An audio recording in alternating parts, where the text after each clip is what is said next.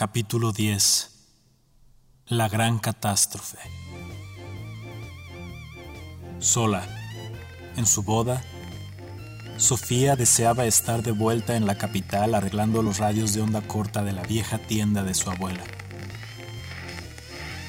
Por aquel entonces, el Consejo de la Orilla se encontraba deliberando, entre muchas otras cosas, si levantar el cerco invisible que escondía al pueblo del resto del mundo.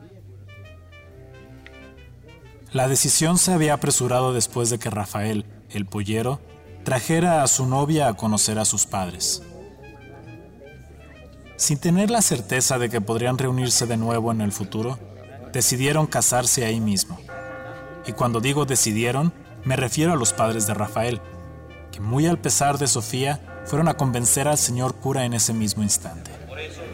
El cerco invisible que tantas desgracias nos había traído y de otras tantas nos había librado, resultaba obsoleto ahora que los gringos ya no querían matar a las vacas y que el mal del olmo se había erradicado 20 años atrás, bajo pena de fusilamiento a quien escondiera los síntomas tempranos, en caso de que volviera a aparecer. El Consejo había sorteado los votos entre los pobladores para que un pequeño comité representativo de la comunidad decidiera el futuro del pueblo. Y para la desgracia de todos, me tocó a mí, el hijo del locutor de mente, ser parte del comité.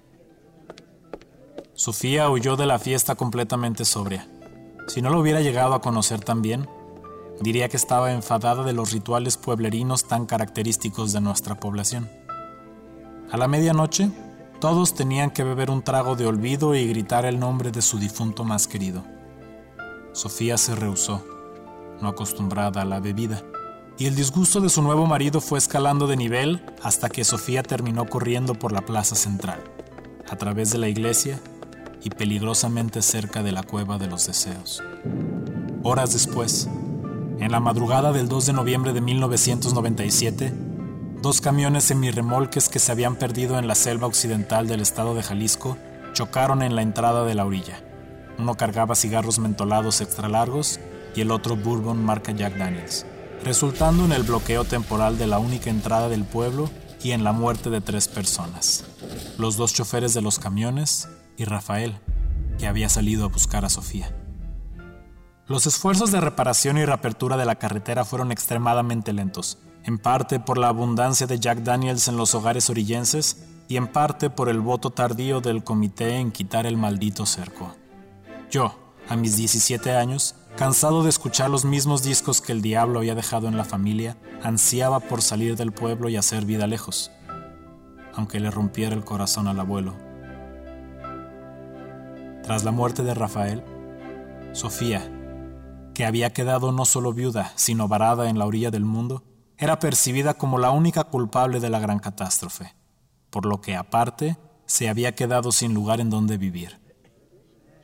Así es como se fue con su banquito, único recuerdo de la tienda de radios, a sentarse en todas las sesiones del comité, a verme pelear con las pocas señoras tradicionalistas que todavía tenían pavor de las plagas y no querían, por razón alguna, librar a la orilla de su aislamiento.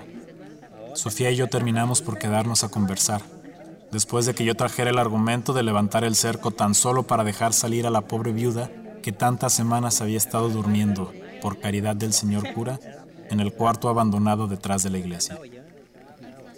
El día que me contó que sabía cómo reparar el radio de onda corta, la llevé a que viera el vestigio que el locutor había descompuesto el día de su desaparición. Sofía comenzó reparaciones y se enamoró de las melodías que el abuelo ensayaba con su trompeta en el techo de nuestro modesto hogar. Durante los atardeceres, cuando me obligaba a tocar el viejo tambor de manera repetitiva como acompañamiento. El abuelo y Sofía se descubrieron como almas afines y pasaron incontables tardes contándose su vida. Sofía le platicó sobre cómo conoció a Rafael durante las secuelas de las explosiones en la capital. El abuelo le contó sobre las plagas, el avistamiento, el diablo y los oriundos. Yo fui, poco a poco, obsesionándome con la forma en la que Sofía reparaba el radio, su manera de caminar, la gentileza con la que le ayudaba al abuelo a afinar y cuando hablaba de Rafael, con una inexplicable mezcla entre nostalgia y desprecio. El día del voto llegó. las señoras tradicionales perdieron abrumadoramente y se prometió levantar el cerco al término de los siguientes 10 días. Sofía y yo celebramos con cohetes y buscapiés en la plaza central, junto a la emocionada juventud orillense. Por fin se reanudaron las obras de reparación en la entrada y se concentraron en mover los camiones. Además, fue para mí una victoria ejemplar, porque me había convertido en un líder de las nuevas generaciones y había abandonado la terrible reputación que el locutor me había impuesto desde mi nacimiento. Mientras el castillo quemaba la última parte de la coronilla, Sofía, atrapada por el encanto del momento, me tomó de la mano. No me soltó cuando la comunidad quedó en penumbra, ni en todo el trayecto de vuelta a mi casa, ni siquiera cuando encontramos al abuelo sin vida, con los ojos cerrados y con la trompeta del diablo. Me había quedado solo mi madre se había ido a la capital a buscar mejor suerte. El locutor había desaparecido sin rastro y el abuelo me había dejado varado en la casa llena de música y olvido. Olvido que, por cierto, decidí ofrecerle a Sofía para brindar en honor del abuelo, tres días después de que cubrimos de tierra la trompeta aún sostenida por sus manos. Con cierta precaución, Sofía tomó el vaso y bebió al principio despacio y luego cada vez con más prisa, hasta que al final se empinó el resto en un gran sorbo, mientras vomitaba llanto a través de sus pupilas. La casa comenzó a temblar ligeramente. Una de las repisas de la alacena cedieron y cayeron al suelo. Me di cuenta que algo estaba muy mal, sobre todo cuando en un movimiento repentino Sofía arrojó el vaso de cristal a la pared y cayó dormida sobre la barra del desayuno. Por días enteros repasé todos los remedios de boticario que el abuelo había escrito en pequeñas libretas color ámbar, pero nada funcionó. Era evidente que algo terrible le sucedía a Sofía y no podía encontrar ayuda de la población, porque la mayoría de las personas con algún tipo de autoridad en la materia eran las señoras tradicionalistas que tanto me esforcé en antagonizar durante los días del comité. Sofía se mudó permanentemente a la casa. Pasamos las tardes vaciando la comida del refrigerador, leyendo viejos diarios del abuelo y monitoreando el progreso de la reparación del tramo de la carretera.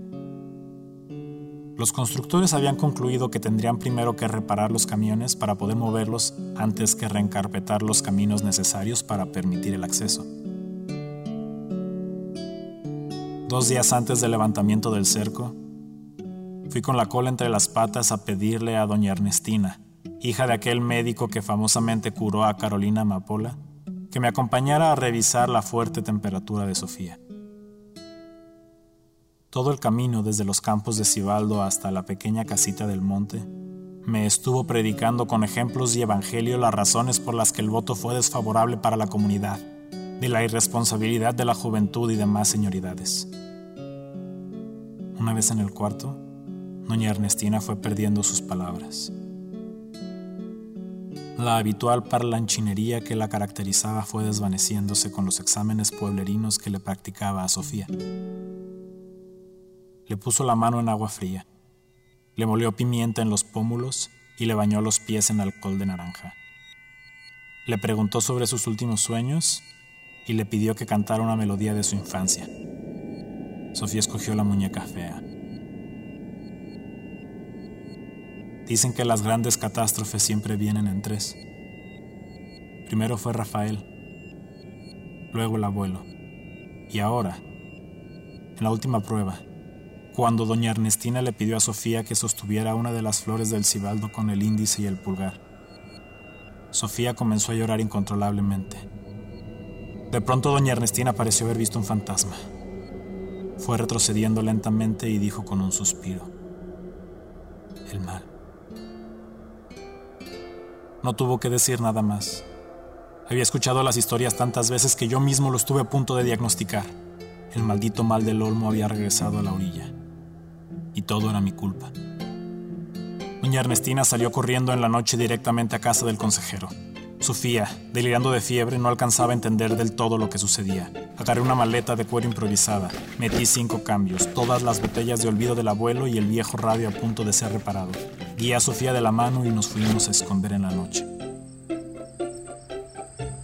Las noticias del regreso del mal del Olmo corrieron como fuego en Ventisca. Sesiones extraordinarias del Consejo y del Comité se formaron en la madrugada de aquel fatídico día.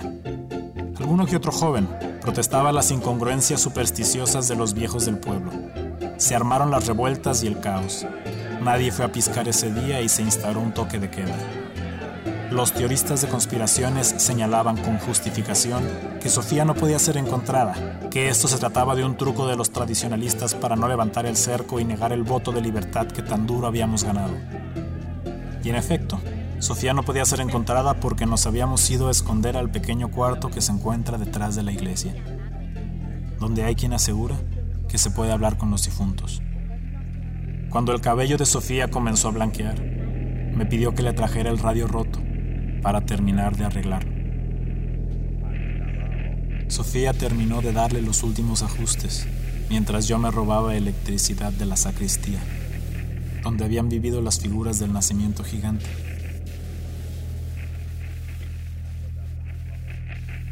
Tratamos de sintonizar una estación toda la tarde, pero no tuvimos éxito. Quizá por la ebriedad el miedo a la muerte inminente o la increíblemente cercana relación que compartí con ella, Sofía decidió regalarme su noche antes de morir. A través de su cuerpo me regresó la voz, y por un momento parecía que todos los fantasmas que por 120 años habían permanecido sepultados en el limbo orillense habían sido liberados en un acto de amor sencillo y contundente. Esa noche escuchamos con el corazón en la garganta la multitud cargada de linternas que nos fueron buscando por todos los rincones de la orilla, dispuestos a fusilarnos en ese mismo instante. Álvaro Maciel estuvo bastante cerca de encontrarnos, de no haber sido por los trabajadores de la entrada, que por fin habían conseguido encender uno de los camiones y habían armado un alboroto, haciendo creer a todos que nos habían encontrado. Me despertó el radio, horas después. La aguja se encontraba más allá de alguna estación reconocible. El largo cabello blanco de Sofía ocultaba las rasgaduras de su vestido de novia, en el que había decidido morir. Su respiración, agitada, respondía al sonido proveniente del radio, donde mi corazón de 17 años casi se detiene por completo al escuchar la voz de mi padre. Odio a la parte de mí que no te quiere lo suficiente Hemos sido migrantes olvidados en nuestra recluida orilla, pero algún día podremos prever obstáculos. Como una vez que dijimos que tomaríamos parte en el brillo solar, éramos jóvenes y albergábamos el diablo. Estilamos el olvido y como dioses manipulamos el orden. Soportamos la furia divina, fiebre en invierno y temblores en agosto. como cargas el cesado olmo que inevitablemente terminará por soportar con el barro. Ahora, en el avistamiento, te digo que corras, llévala contigo. Nunca mires atrás. Vete ya. Antes de que los encuentren. Antes de que los encuentren. Desperté a Sofía con una fuerza recién encontrada. Metí el olvido en la maleta junto al radio de onda corta que no paraba de transmitir los mensajes tardíos del locutor y decidí salir de aquel lugar para siempre. Nos encontraron en la plaza, armados con fusiles y machetes. La banda municipal se había despertado temprano para ensayar las versiones de Glenn Miller de Perfidia y Nareida. Aunque nos pisaban los talones, solo una señora se atrevió a dispararnos dos veces, fallando monumentalmente. Llegamos a la entrada del pueblo.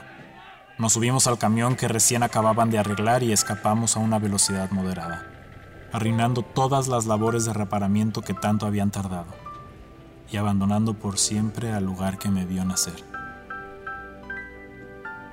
Más tarde, me habría de enterar que nunca terminaron de arreglar la entrada. Decidieron no levantar el cerco después de todo y permanecer escondidos. Encontré trabajo en una estación de radio y no volví a escuchar de la orilla hasta recientemente, que un viejo cartógrafo me vino a preguntar cómo se llega allá.